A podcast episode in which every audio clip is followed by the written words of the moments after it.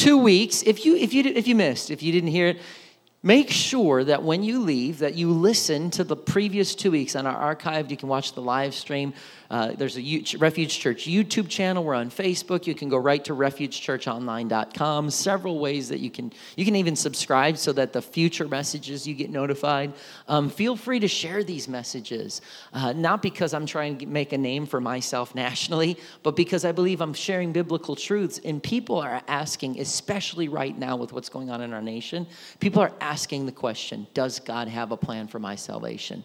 And so we're looking biblically at this. So share, share it on social media. So maybe somebody that has this question will watch and go, oh, wow, okay, I see scripturally what his plan is. Week one, we looked at repentance, about that about face, that turning from sin, that, that repentance. Last week, we looked at water baptism, and we saw that according to scripture, God called us to be baptized in the name of Jesus Christ by immersion for the remission of our sins. And so, again, don't take my word on it. I plead, don't. Go look and listen and look through every scripture and see what you personally find. Don't just take my word on anything. I don't take it personal. If you say, I'm going to go check this out, you go check it out. Do your research because you'll find what I shared last week was true and biblical. But today, we're going to wrap up with the last part of God's plan for our salvation in the initial. Now, of course, there's sanctification, there's a continued growth process as we walk with Christ. It's not just check these three boxes and now I'm good to go and I can go do whatever I want for the rest of my life. No, there should still be growth there. There should be the fruit of our spirit or the fruit of His spirit. But this is that initial initial plan and that is in regard to the holy spirit or the Holy Ghost. When I say Holy Spirit and Holy Ghost, same concept, same thing. And where did this concept of the Holy Ghost start? Because I think that when you talk about repentance, most mainstream denominations are like, Repentance, cool, I understand that. You talk about water baptism, the methods and the name and the approach might change with churches, but overall, water baptism is pretty standard in the denominational world. But now you talk about the infilling of the Spirit, speaking in tongues, receiving the Holy Ghost. And this is where some people are like, whoa, okay, you lost me there. Now you're getting into the New Age stuff. But what if it's not New Age? Matter of fact, it's ancient. Don't take my word on it because I know sometimes if you're introduced to a spiritual concept that you're not familiar with, we can be like, eh, uh, not, not what I was raised with, not what I was taught. Eh, hang on, don't go there, that's weird. But as I said about other parts of God's covenants through the years, if you had never seen a rainbow and all of a sudden six colors just randomly came across the sky, you'd be like, that's weird. What in the world is that? But if you've been raised with it, you're accustomed to it, you're like, oh, okay, yeah, that's a rainbow. What's wrong with you? Yep. So someone that's been raised maybe in, a, in what I would say a Pentecostal church or a spirit filled church, speaking in tongues, feelings filled with the spirit, oh, yeah, that's like the rainbow in the clouds. Absolutely. But if you're just walking in or tuning in online, you're like, whoa, hang on a minute here. Well, I'm actually really happy that you came today and that you tuned in because this is not going to be, this is what we teach in this church. This is what our organization does. No, no, we're just going to open scripture. And there's going to be more scripture today than I would even typically preach from on a Sunday morning. And we're going to go through this. And I encourage you to write these things down, type them out in your phone. Because again, if you're like, holy, I got to look into this, please do. Please do. Because don't just follow something blindly because I'm in the pulpit and I'm a pastor telling you to do. No, no, no. Check it out for yourself. You will see that God wants to fill you with His Spirit. But let's have a look. It's not a New Age thing. It's not even something that was thought up by the disciples in the New Testament. The Spirit of God filling His people was actually prophesied about thousands of years ago in the Old Testament. Jeremiah, because of Israel's disobedience and backsliding from God's intentions for his people, God's covenant, because he's a covenant God, God had his covenant with his people had deteriorated so much that what was left was with his people, the Israelites, it was a ritualistic relationship at best. They fell short of God's desire. Many Old Testament prophets railed against the coldness of Israel's heart and called for them to repent. They spelled doom and gloom over and over and over again. God, though, says, I'm going to revolutionize my relationship with my people.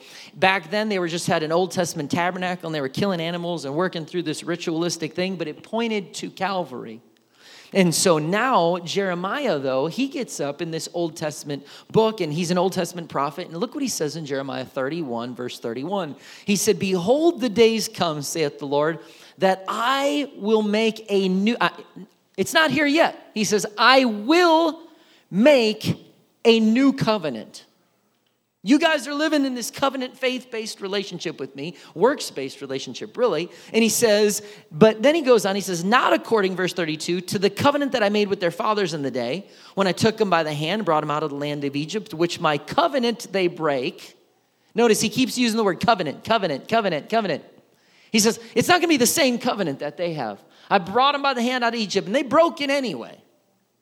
And he says, and Although I was an husband to them, saith the Lord, but this shall be the covenant that I will make, not yet now, in the house of, with the house of Israel. After those days, saith the Lord, I'm going to put my law, not the law of Moses that you've been talking about. I, that's 613 commandments that you've been trying to find, follow all the ritualistic stuff. But now you know what I'm going to do? That was a different covenant. I'm going to have another, a new covenant coming where I'm actually going to write the law on their inward parts and write it in their hearts. Well, how in the world is that going to happen? You're going to start writing the law inside of me and my inward parts? And he says, I'm going to be their God and they're going to be my people. Remember, God, always being a covenant God, is saying, I always, I, this was the old covenant, I got a new covenant, it's always going to be covenant based. And then Joel, another Old Testament prophet. In the New Testament was when Peter, we read this last week, when he was preaching to the on the day of Pentecost, and he's talking about being filled with the Spirit and baptized in the name of Jesus. He quotes from this Old Testament prophet named Joel. And he says, and he quotes this, this exact passage from the Old Testament. Joel 2 28 and 29. It shall come to pass afterward, meaning it's not yet here, but there's a day coming that I will pour out my spirit upon all flesh. And you know what? Your sons and your daughters are going to prophesy. Old men shall dream dreams. Your young men shall see visions. And also upon my servants and upon handmaids, I'm going to pour out my spirit upon everybody. This was crucial because although Joel's primary audience was the Old Testament covenant uh, uh, people, the Israelites, and he anticipated a new covenant, and the Spirit would be poured out upon all flesh, including those of the less respected in society. Because back then, yes, if you were a, an Israelite man, absolutely, it's for you. But now he's saying, no, no, no, it's going to be for Gentiles. It's going to be for servants. It's going to be upon the handmaids, men and women. It's going to be for everybody. It's not here yet, but God's saying, I'm going to speak through my prophet that I have a plan to give everybody my spirit. Isaiah and Ezekiel say the same thing in the Old Testament. Ezekiel 36, he says, A new heart also will I give you, and a new spirit will I not yet but I'm going to give you my spirit. I'm going to take away a stony heart out of your flesh. I'm going to give you a heart of flesh. And he says, And I, verse 27, I will put my spirit within you Wow, all these Old Testament prophets are saying the same thing. It's not here yet, but God's got a plan. He's going to write the law in your inward parts. He's going to put His Spirit within you. He's got a plan that He wants to be with you. He wants to write. It's, the, it's He doesn't want it to be ritualistic anymore. And I think we're living in a day and age right now where society does not want religion to be ritualistic anymore. People are looking for something. That's why they're lining up in the cold, waiting to get into buildings, going, "God's moving here. I want to feel this. God's moving here. I want to see what this looks like because we're living in a day and age where people want something real. And so, as Brother Stone King would say, you've got it. We see God's prophet Isaiah. He starts talking about it. And Isaiah prophesies in Isaiah 28 11 and 12. He says, With stammering lips and another tongue, he will speak to his people, to whom they said, This is the rest wherein you, wherewith he, you may cause the weary to rest, and this is refreshing, like they, yet they would not hear. He's saying, Listen, I got a plan. I'm going to put my spirit in your inward parts. I'm going to write it on your heart. You're going to have the law in your inward parts. And I'm going to give you stammering lips. They're going to point to this. Now we can sit and say, yeah, I don't know. This is not a new age thing, this is an ancient thing. John the Baptist walks on the scene in Matthew 3:11 and people start following John the Baptist and he says I indeed baptize you with water unto repentance but he that cometh after me it's not here yet but there's one coming after me mightier than I am whose shoes I'm not worthy to bear. He, that guy that's coming after me, is gonna baptize you with the Holy Ghost and with fire. Interesting. Old Testament tabernacle, pillar of fire went above the building to say that God's Spirit was in that building. John the Baptist says, Somebody's coming after me that's going to give you the Holy Ghost with fire. When they get the Holy Ghost in Acts 2, they receive the Holy Spirit, and cloven tongues like as fire sat upon each of them. Wow, it's almost as though this was always God's plan, and all the prophets along the way saw it and said, It's coming, it's coming, it's coming, it's coming, it's coming. And that's why God doesn't just want to dwell in a building, in a tabernacle, and say, Put it among my people. There, let them know that I'm there. I'm not in them, but I'm among them. That wasn't good enough for God. He says, I don't want to just be among my people, I want to be in my people. And that's why when Paul writes in 1 Corinthians 6 19, he says, What know ye not your body is now the temple of the Holy Ghost? He's saying he's not dwelling in just a facility anymore. God is saying, I have a plan that I, I've been telling people forever. I've been saying, I want, I want to write my law in your inward parts. It's coming, stammering lips, another tongue. I want to dwell. And then Paul says, Yep. Why? Because the building is not the place that houses the Lord anymore. Our body becomes the building building. He wants to be fill, filling you with His Spirit. Jesus, look what Jesus says in the Gospel of John. Jesus was preparing his disciples. Again, go ahead, write these passages down if you want to look into them. Don't take my word on it. Feel free to check it out. Jesus is preparing his disciples for his imminent departure. In John 14, 16 records, he says, I will pray the Father, and he shall give you another comforter that ye may abide, that he may abide with you forever. Why? Because they're going, hang on a second here. I, I, gave up everything to follow you. Now here we are. I gave up my livelihood. I'm traveling with you. I love the miracles, the great things we're seeing. And now you're talking about leaving?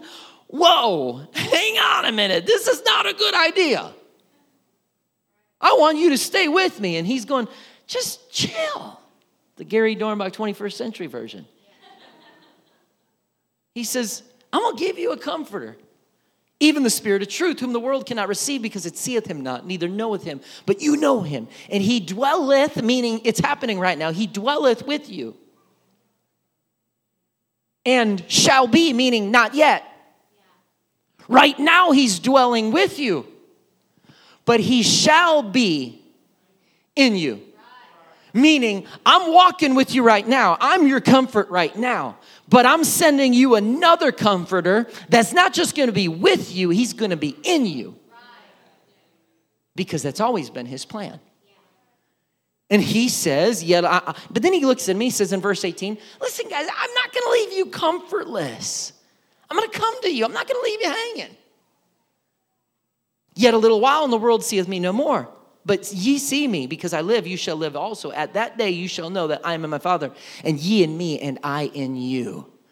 His disciples were so worried, and he's talking about this comforter. And just in case they go, Well, who's the comforter? What's this comfort stuff? I don't understand. He clarifies it in verse 25. He says, These things I've spoken unto you, being yet present with you. But the comforter, just in case you missed it and didn't get it, Scripture clarifies it just like Jesus did for Nicodemus in the story we're going to look over in a second. He says, The Comforter, which is the Holy Ghost, whom the Father will send in my name. He shall teach you all things, bring all things to your remembrance, whatsoever I have said unto you. He's going, listen, the plan was always to write the law on your inward parts for not to be ritualistic. I'm with you. You're taking your comfort from me, but I'm here to die on a cross, pay a price for your sins. I'm going to ascend to heaven, but don't be so disappointed and bummed out because my plan is and always has been not to just walk with you or be among you, but to be in you. I want to fill you with my spirit. Why? Because He doesn't want you just coming to a location to feel His presence and power. You don't have to wait until Sunday at two o'clock to feel the presence and power of Jesus. When He fills you with His Spirit, Monday morning you can begin to pray and God's Spirit is in you. Tuesday morning you're going in for an interview and you can say, God, I need to be Spirit led right now. I don't want to wait to feel your presence and power until Sunday afternoon. I'm the church. I'm the temple of the Holy Ghost. Before Jesus is crucified, we talked about this in previous weeks. He comes in, and there is a, a, a, a member of the Sanhedrin, a Pharisee, who comes to him at night. His job's on the line if he goes in the daytime. So he comes to him at nighttime, and he's going, All right, I need to talk to you. Go to John chapter 3, verse, uh, John chapter 3, verse 3, I think is where we start off he, he comes to him and he says, he says, I know that you're a teacher and I know that you're sent from God and I know that you're special. And, and Jesus looks and says, Hey, Nicodemus, except a man is born again, he cannot enter or cannot see the, the kingdom of God.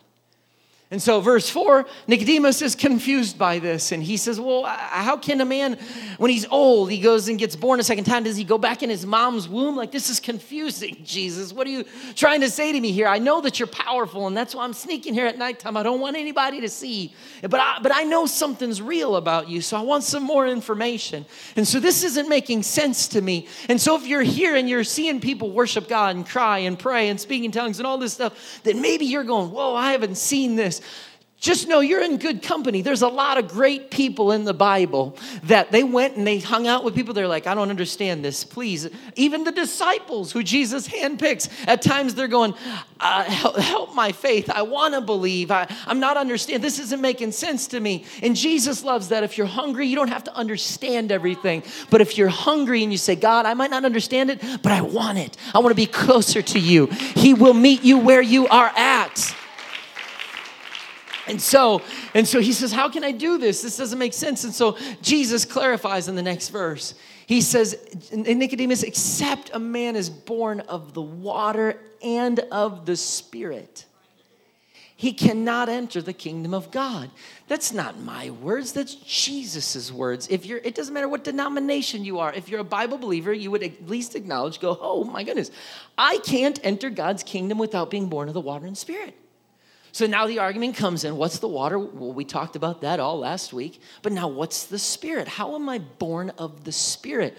Well, look what Jesus goes on to say. Next verse, verse 6.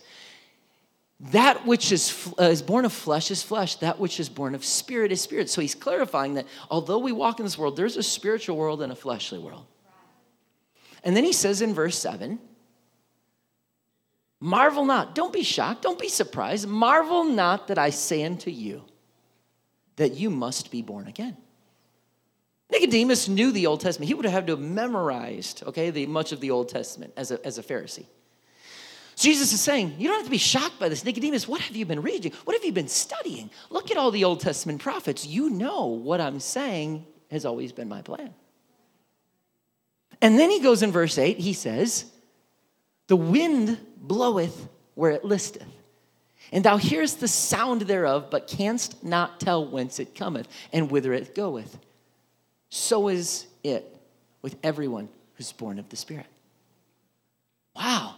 See, the wind, you can say, I bless God, I'm not believing in the wind. I can't measure, I can't put it in a bottle, I can't see it. He's going, it don't matter. You can go ahead and argue against the wind. I was out yesterday trying to do stuff, some stuff around my house, and I'll tell you, the wind is real. It is real. But he says, hey, so it is, it's just like this with the Spirit. You might not be, uh, the wind, there's, there's the sound thereof, and, and you might not be able to bottle it up or, or maybe always prove it, but he's, but he's like, you know what? With, with, with the sound of the Spirit, it's as, oh, wow, this sounds interesting. Paul, or Peter, when they get the Holy Ghost, he said it was like a rushing mighty wind. It's almost as though Jesus filled Peter with the Spirit and he gets up, and this whole thing was always his plan. But anytime someone receives the Spirit, notice there's a sound. And so he, he begins to break this down for him. And just believing does not produce a sound. Because some people say all you have to do is just believe and you're saved. Belief is crucial to salvation. But show me any biblical instances where someone believed something and did not obey it or follow through or be a doer of the word. I can believe all I want. Okay? I could I could have went up to Jackie on my first day I met her and that beautiful woman in that lunch line and said, "I believe you are going to be my wife." well, she probably would have been like, I believe you need to get out of my face and you're freaking me out. No, because believing does not just, no, there, when, there, when there's a belief, there is action, there is follow through, there is obedience. When a baby's born, if there's no sound from that child in the delivery room, doctors and medical staff would be very concerned. Now, I am not as prolific as some of our professors who teach labor and delivery here. But I think I'm smart enough to know if a baby's born and there's no cry, there's no sound, we're going to be we're going to be calling some codes and we're going to be calling some people and you're going to see some people running in and freaking out because that's not the way it's supposed to go. Well, when we're talking about new birth like Jesus is with Nicodemus, there will also be a sound when a new baby is born. You cannot receive the gift of the Spirit of God with silence. There is a sound of a rushing mighty wind. There's a sound. There's stammering lips in another tongue. This is what Old and New Testament both say. And so when we see this happen, now all of this, everything I've told you has been Old Testament prophets, Jesus' words, John the Baptist's words. It's all leading up to this moment. And if you could imagine this, if you're hungry for God, if you're looking for the promise, you want to be in this covenant that these prophets are all talking about, you're just waiting for the day. When is it coming? What does it look like? When is it going to be here? What is that going to be? I want to be a part of that. And the Gospel of Luke ends with a brief snapshot of the last encounter between the resurrected Jesus and his disciples. And just before Jesus ascends heavenward on the mountain of Olives, he says, he instructs the disciples to tarry in Jerusalem. He says, Wait here. You're going to be endued with promise, with the promise from on high, but you need to stay here. And he also reminded them that John the Baptist baptized with water, but that soon the baptism of the Holy Spirit would come upon them as believers. But catch that. They were already believers, but they still needed the Spirit. Because the Spirit that is described in the Word does not come upon us the moment we believe. I know sometimes there's confusion in this. Well, I'm, I'm filled with the Spirit because I'm a believer. But that's not what we see in Scripture. It's not to belittle your walk with God, your experience with God. I believe He's drawing you. As I said last week, that there's conception, there's life, but you have not yet been born again, according to what He's talking about. And so He says, you know what? Wait here. You're believers, but you're going to be born again. You're going to be filled with the Spirit.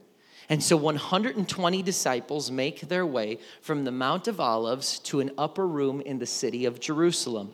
It is the Feast of Pentecost. That's why when I say I'm a Pentecostal, it's not a man made religion I'm referring to. I'm talking about Penta, meaning 50, after 50 days after the resurrection, that this is a time where they had festivals going on and they were in the city. People came from all over to Jerusalem. And on the day of Pentecost, something happens. So when I say I'm a Pentecostal, it simply means I adhere to that Pentecostal experience in Acts 2 that was poured out. That, that, that, that's what I'm referring to. And so they all gather in this upper room. In, in, in it, Acts 1 lists out, even Mary, the mother of Jesus, was there. If anybody didn't need the Spirit, she was filled with the Spirit of God one time, right? But not with the evidence of speaking in other tongues, not in this manner. So even his own mom is in the upper room hungering for the Holy Ghost. And here they are, the moment arrives. Everybody's coming in for this festival, and here's 120 of them in an upper room in Jerusalem, and they're all waiting and they're going, Okay, is this it? He told us to wait. Jeremiah talked about it, Ezekiel talked about it, Isaiah talked about it, Jesus talked about it, John talked about it. Now's the time. And here they are, and Acts 2 starts like this it says, When the day of Pentecost, that festival day, was fully come, they were all in one accord in one place. And suddenly there came a sound. Oh, speaking in tongues of the Holy Ghost, that's all the devil. Really? Because scripture says the sound came from heaven as of a rushing mighty wind. Wow. Just like what Jesus said to Nicodemus was going to happen. It says a rushing mighty wind, and it filled the house where they were sitting. I, they're sitting around. We think we even have to be kneeling, standing. They're sitting down, and all of a sudden, God enters the room his spirit, and there appeared unto them cloven tongues like as of fire, and sat upon each of them. And they were, every last one of them, all of them were filled with the Holy Ghost. How do we know though? Because they began to speak with other tongues as the Spirit gave them the utterance.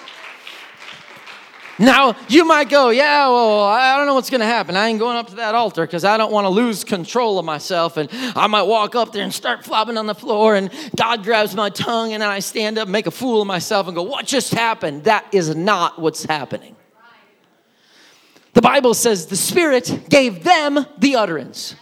And so, James says our tongue is the most unruly part of our body. So, you might say it's nuts, this speaking in tongue stuff, but when you really study scripture, it's not. Because Jesus says, you know what? Humanity walked away from me in my first covenant with Adam and Eve. They walked away. But you know what? I, am going to take the most unruly part of their entire fleshly body, and I'm going to use that part if they are willing to yield it, if they're willing to trust me and begin to worship me. I'm going to take that most unruly part and I will use it to bring glory to my name. I will use it as the sign that my spirit has now filled them. I'm going to use that, that, that thing that's so unruly.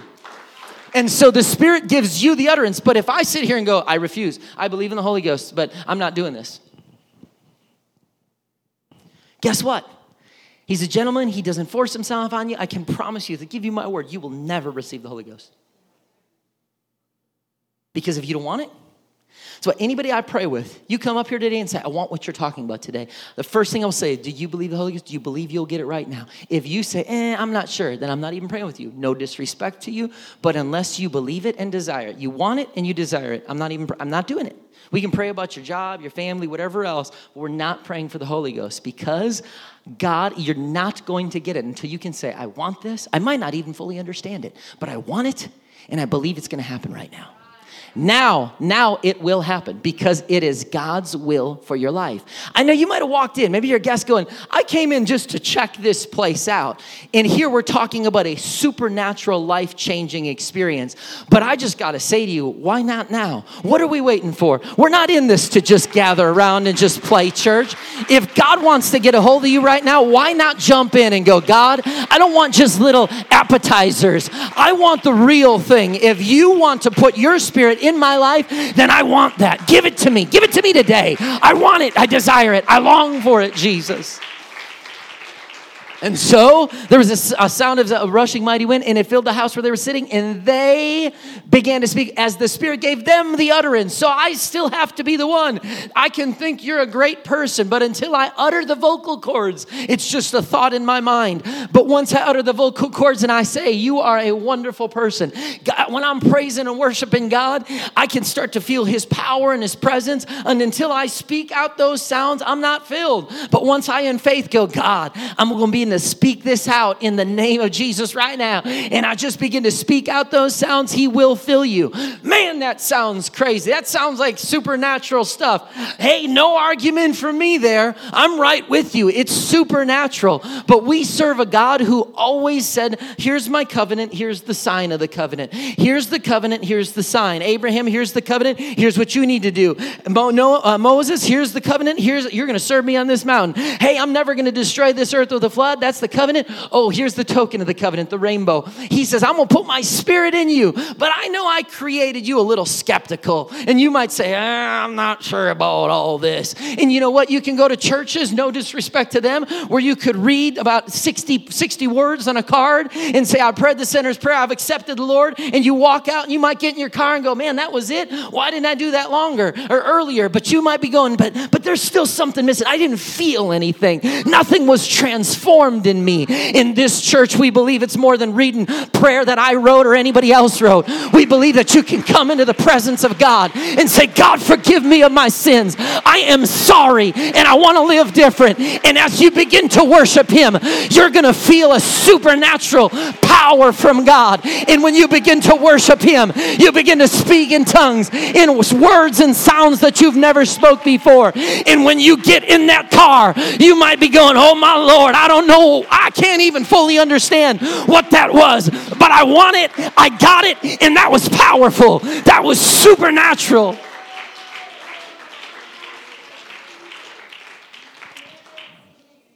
And they began to speak in tongues and they were all filled with the Holy Ghost. This right here is the birth of the New Testament church. This is it. Soon a crowd is gathering around. They're hearing people speaking in tongues and they're from every nation. In that first occurrence, people actually heard them speaking the languages of the different places. That does not happen every time, but you will always speak something you've never understood. It's not going to necessarily be German and Italian and Spanish and, and Swahili or whatever. No, it's, it's, it's, it's going to be sounds that you do not understand understand.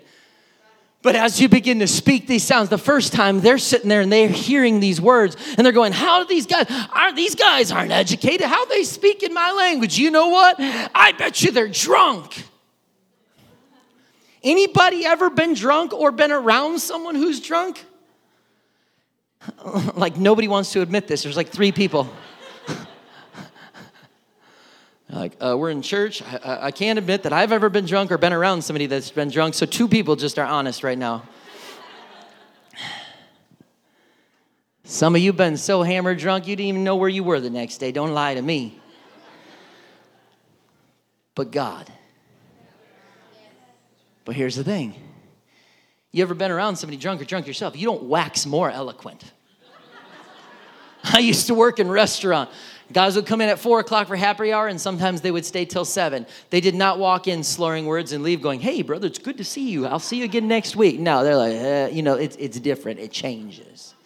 So they don't wax more eloquent. So he's like, Peter stands up with the 11, Bible says, and he begins to preach to them. Remember the Peter, the one that denied Christ and had, didn't have boldness, and he was hiding out, say, I don't know the man at the, at the time of the crucifixion? Now all of a sudden he's filled with the Holy Ghost and he's standing up going, Ooh, I got boldness now because Acts 1 8 says, I've been filled with the Holy Ghost to be a witness. And so now he has power, he's got authority. All of a sudden he stands up and he goes, I got to tell you about what you're seeing. These men are not drunk like you suppose they're drunk. This is the third hour of the day, okay? Is it, uh, Jewish time clock goes from 6 a.m. to 6 p.m., so it's 9 in the morning. You start at 6, third hour, 7, 8, 9. 9 in the morning. Ain't nobody getting drunk at 9 in the morning, at least not then. Maybe today now, but not so much then. And he's going, it's, it's the third hour of the day. They're not drunk like you suppose. And then he says something and he says, But this is that. I have people that I've gotten in discussions with, and they'll go, I just don't think that that Acts 2 experience, in my theological perspective, I don't think that Acts 2 experience is the fulfillment of what Joel was talking about in Joel chapter 2. And I will say, with all due respect, this is not me against you, it's you against Peter. Peter's the one that associated what had just taken place.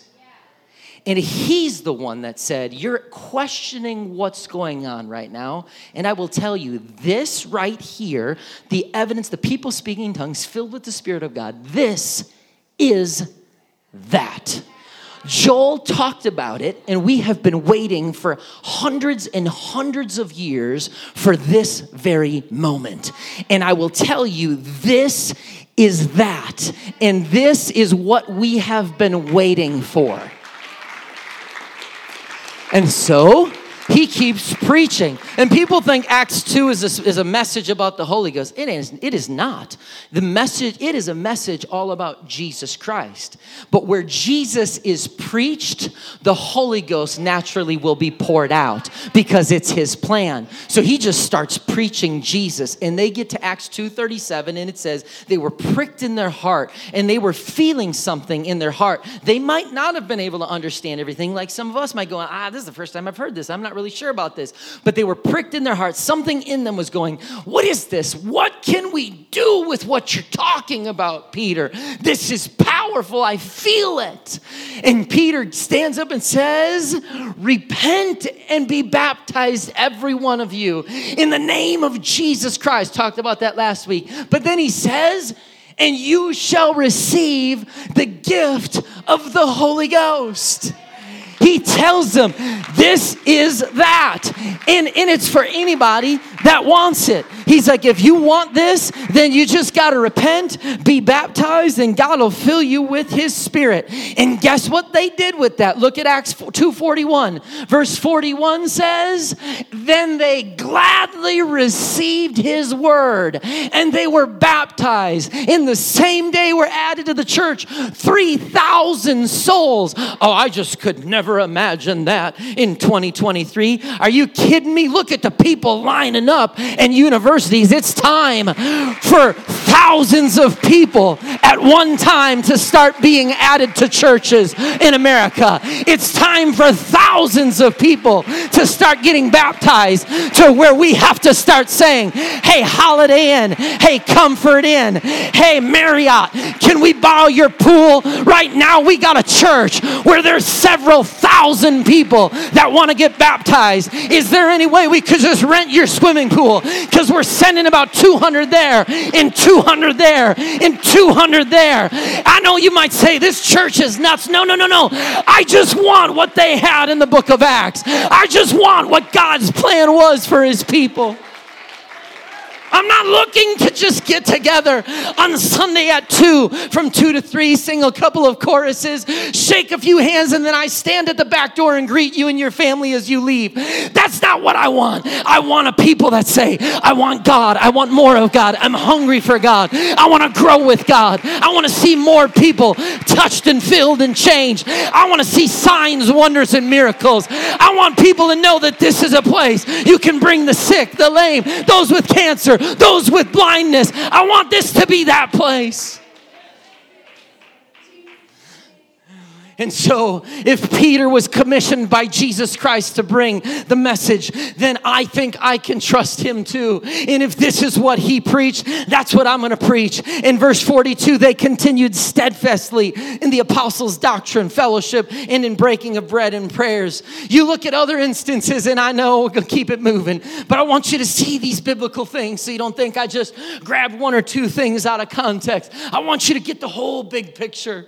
Philip was in Samaria. He was a New Testament preacher. He preached Jesus Christ, the same message that, that, that Peter preached to the Samaritans, and God confirmed his message with signs following. People were healed. If you read through Acts 8, devils were cast out. The city was filled with great joy. The Samaritans accepted Philip's message. They were baptized in Jesus' name, but they had not yet received the Holy Ghost. And the Samaritans they're there, and when news of what is happening in Samaria reaches Jerusalem, the apostles send Peter and John to investigate because, whoa, hang on here a second. This was a cool thing when just us Israelites, us Jews, were experiencing this, but now that guy's out there preaching to the Samaritans. We hate the Samaritans. Jews and Samaritans hated each other.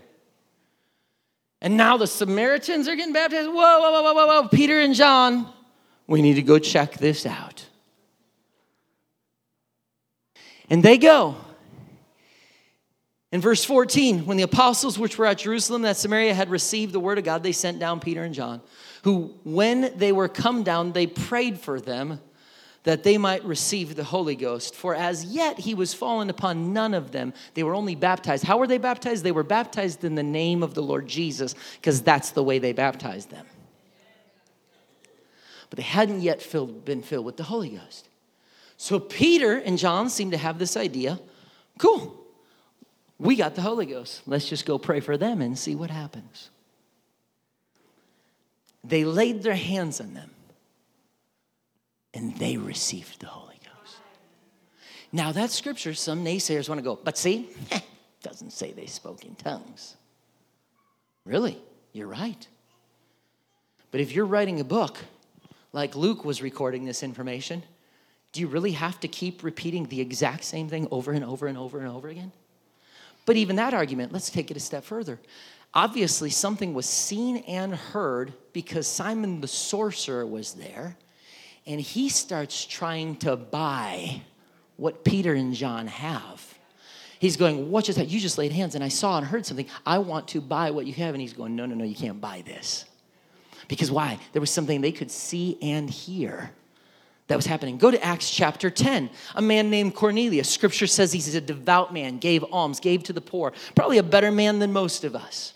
Great guy part of a centurion, the, the band called the Italian band, a devout man. He saw a vision, Acts 10:3 says, about the ninth hour of the day, an angel of God had come to him and, and said unto him, Cornelius. And when he looked on him, he was afraid and, and said, What is it, Lord? And he said unto him, Thy prayers and thine alms are come up for a memorial before God. Pause there because sometimes people want to say, Yeah, but this message that you're preaching, what about the person in the jungle? What about the person in this country? What about this person that doesn't have internet? What about the person over here? And we're always wanting to, to, to talk about hypothetical situations. Listen, in Acts 8, God Paul pulls Philip from Samaria and takes him to the middle of the desert to reach an Ethiopian eunuch. Here, God sends a dream and a vision to a man named Cornelius to go call for a preacher who's going to come and preach just to his family, not a whole city, not a whole nation at first.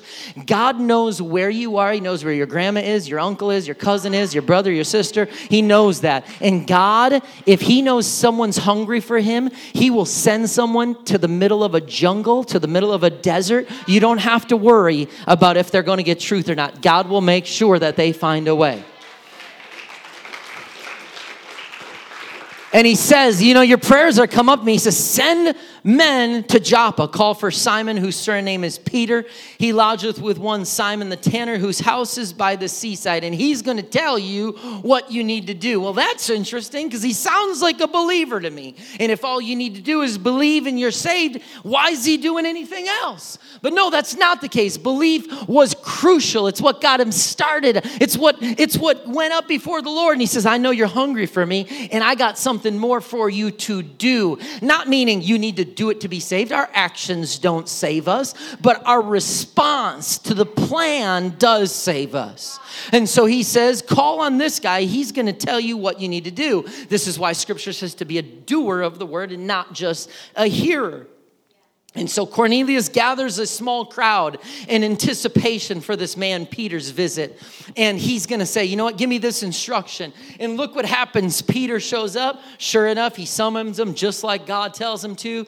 And Peter shows up in Acts 10 44. It says, While Peter yet spoke these words, guys, I want you to know you don't even need to wait until the end of this message to be filled with the Holy Ghost. While I'm preaching this word, you can begin to worship God and he will just fill you with His Spirit right where you are sitting.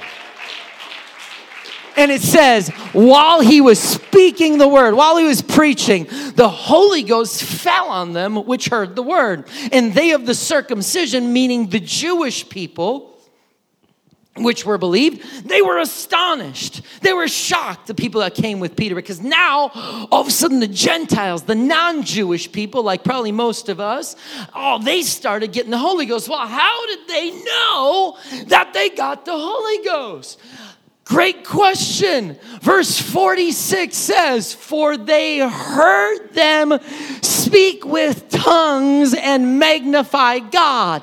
And so, Peter, I'm wondering if Peter was pumped, excited, if he was like, I mean, he, after all, he was the one that was checking and making sure, is this just for Jews? It for Gentiles? What do we got going here? And Peter's like, uh, and verse uh, 48, he commanded them. I'm wondering if he's like, well, they got the Holy Ghost. I guess we might as well baptize them too. After all, I preached that message in Acts 2. And if God's given them the Holy Ghost, then we better get them baptized in Jesus' name. If you're here and you say, well, what am I supposed to do first? The only first thing that we know is repentance. Beyond that, you can get baptized and then get the Holy Ghost. You can get the Holy Ghost, then get baptized because we have biblical evidence for it being both done both ways. And so these are the same experiences. And then you go to Paul at Ephesus, and I'm not going to be much longer. As the book of Acts progressed, Luke, the writer, switched his attention from Peter to Paul. And Paul becomes the primary apostle to the Gentiles, traveling throughout Asia Minor and into Europe. And on his third missionary journey, Paul, having passed through the coasts, upper coasts of Ephesus, it says, there he met some disciples of John the Baptist. And look at the question that Paul asks John the Baptist's disciples. We read this last week in context of baptism. He says, It came to pass, they were there, and Paul, having passed through, he found them, and he said, Have you received the Holy Ghost since you believe? Now, again, if you received God's Spirit the minute you believe, then Paul just asked the stupidest question in human history. Because if we all get the Holy Ghost the minute we believe, then why'd you ask? But that's not what happens. He says, Have you received the Holy Ghost since you believe? They said, We haven't even heard about this Holy Ghost, and, and we're, not, we're not sure. What are you talking about? And Paul says, Well, unto what then were you baptized? Well, we were baptized by John the Baptist, John's baptism. Paul said, Hey, John verily baptized. I'm not belittling his baptism. He, he baptized unto repentance. But now there's one that's come after him. His name's Christ Jesus, and there's a new baptism with a name.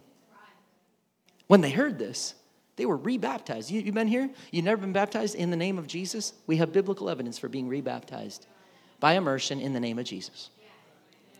But he doesn't stop there because then they get baptized. And in verse 6, when Paul lays his hands upon them, the Holy Ghost came on them and they spake with tongues and prophesied. And all the men were about 12. Folks, hear me. Paul preached the same message Peter preached. The same message that was prophesied by all the Old Testament prophets, the same message that Jesus prophesied about, the same message that believers started to experience around the world at that time, and the same message that I am standing here preaching in this pulpit in 2023. You don't have to drive anywhere for a spiritual experience, it is here. And God will not just meet you here and you could be in His presence, He will actually meet you and He will fill you with His Spirit if you so desire. When you read these instances, some were Jews, some were Gentiles, some were followers of John, some were not. Some prophesied when they got the Holy Ghost, others did not. But one thing was always the case when someone was receiving the Spirit of God, they spoke with other tongues.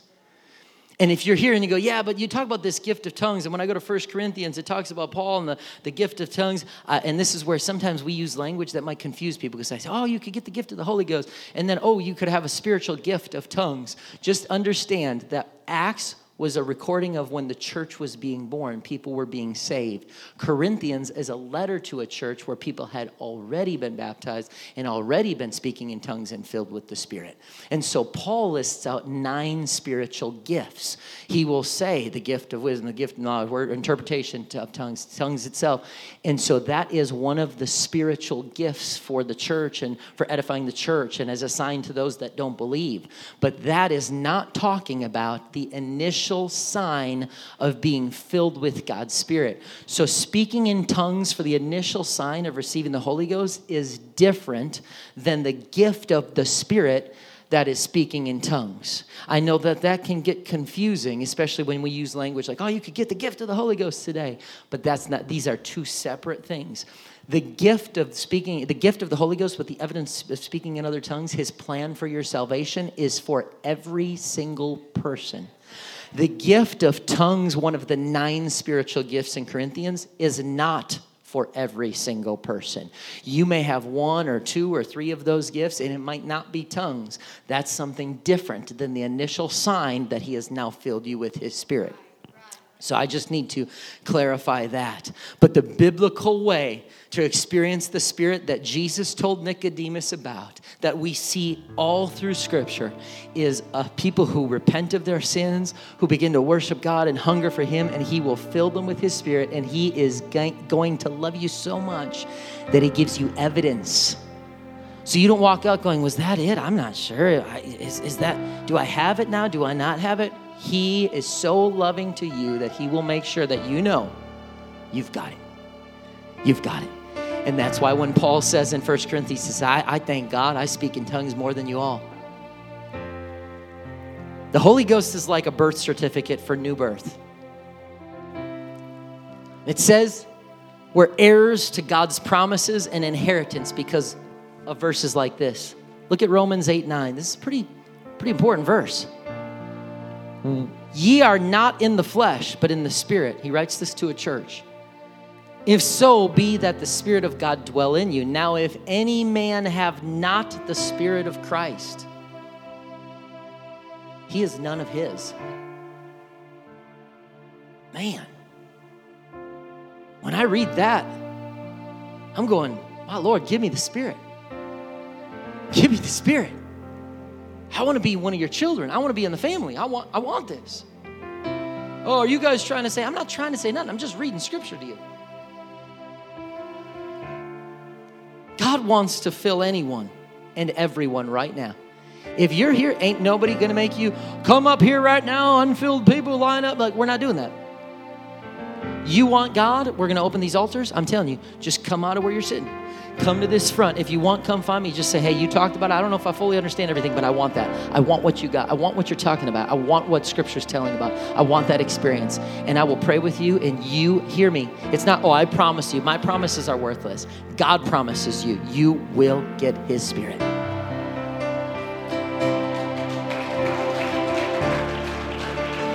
After all, it's Luke 11. Luke 11, verse 9. Look what he says I say unto you, ask, and it shall be given you. Seek, and ye shall find. Knock, and it shall be opened unto you. For every one that asketh receiveth, he that seeketh findeth. To him that knocketh, it shall be opened. He says, if a son ask bread of any of you that's a father, will you give him a stone? I don't know. There's not, we're not all great dads in here, but I know a lot of dads is like, Dad, I'm so hungry, I just want some bread. And you're like, here, take stone. Or if he asks for a fish, you give him a serpent. Or if he wants an egg, those are expensive these days. You'll give him a scorpion. Nobody does that. And Jesus says, If you then, being evil, know how to give good gifts unto your children, how much more shall your heavenly Father give the Holy Spirit to them that ask him? If you are here, I want you to understand. You might not even go, How does this work? What does this look like? God, you want Him, you want His Spirit in your heart, you begin to worship Him, you repent of your sins, it's going to happen. Something supernatural spiritually is going to happen. And here's how bad God wants you to have it. And I'll close with this story. My dad had come out of a drug and alcohol lifestyle. He had tried to teach his father. His father was raised in Catholicism, and Catholicism was just definitely, of course, if you're here, you know that's a this, this is a little bit crazier than Catholicism, a little more laid back. And so my dad taught him a Bible study my grandpa was like, I, I got to find out what in the world caused you to walk away from your whole life of drugs and alcohol and get in, and, and now you're a holy roller. Like, what happened? So my dad taught him this Bible study. And he started coming to church, my grandpa did. And he'd come and he'd kneel very reverently at the altar. And he'd start to get stammering lips. He'd feel God so strong, and his eyes would well up with tears. And he'd, and he'd just stop because it'd freak him out. No, don't. And he'd stand up and walk out and get close to getting the Holy Ghost. But see, when you get that close, you, you got to at some point release that meaning, not just lose control of yourself, but it, start speaking the sounds that you're feeling yourself led to, to say. And even if you don't understand what you're saying, it's going to sound like sounds. And so he's sitting there and he just he, he tried so many times, just couldn't get it. Wouldn't let himself get it. And I went to a church in Wisconsin that had 1,400 people. And it was Brother Stoneking. He's there and he's preaching. And if you've ever heard Brother Stoneking, unfortunately, he's not traveling as much now. And but uh, if you ever heard him preach, very prophetic man, incredible. I could tell you story after story after story after story about personally about God, ways God used him prophetically. But he has everybody stand and he's wrapping up his message just like I'm doing right now. And he's just sharing some thoughts and he's just talking. Now, he doesn't know my family, he doesn't know my grandpa, he doesn't know our situation. And he's a visiting minister, he's just, just passing through the area. And he's just walking like this. And he stops and he goes, You need the Holy Ghost. And climbs over pews. And he goes up to my grandpa out of 1,400 people and lays hands on my grandpa. My grandpa starts speaking in tongues and receives the Holy Ghost. I'm telling you, church, God will move heaven and earth to reach one person. If you are here, that's a personal story. If you are here, you might be going, I don't know. Listen, why wait? God loves you so much that He wants to put His Spirit inside of you and dwell with you and walk with you, not just meet with you once a week at a location. He wants to be with you always, even to the end of the world. And so I invite you right now to stand to your feet, and I'll invite every person. I don't care whether you got the Holy Ghost, don't got the Holy Ghost, begin to just find a place at the front to pray. There's something about, I'm telling you, just walking out of that comfort zone of that of that of that seat that I'm sitting in, just walk out of where you're comfort and, and, and just go begin to just find a place to pray. I'm telling you, if you just begin to raise your hands and, and begin to worship Him and begin to just repent of your sins, God will fill you. He wants this more than I want it. He wants it more than you want it. He knows right where you are. He has a plan for your salvation. That's what this entire series has been about. He wants, He calls us to repent of our sins, to be baptized in His beautiful name, which is Jesus. He wants to fill you with this Spirit, with the evidence of speaking in other tongues. He's got a plan for you. He wants to get, have you live an over an, an empowered life, an overcoming life, one where you can't do it by yourself, but by the power of the Holy Ghost, you can be an overcomer. Thing that has tried to keep you captive, it can be broken by the power of the Spirit. God's got a plan for you. You are Christ.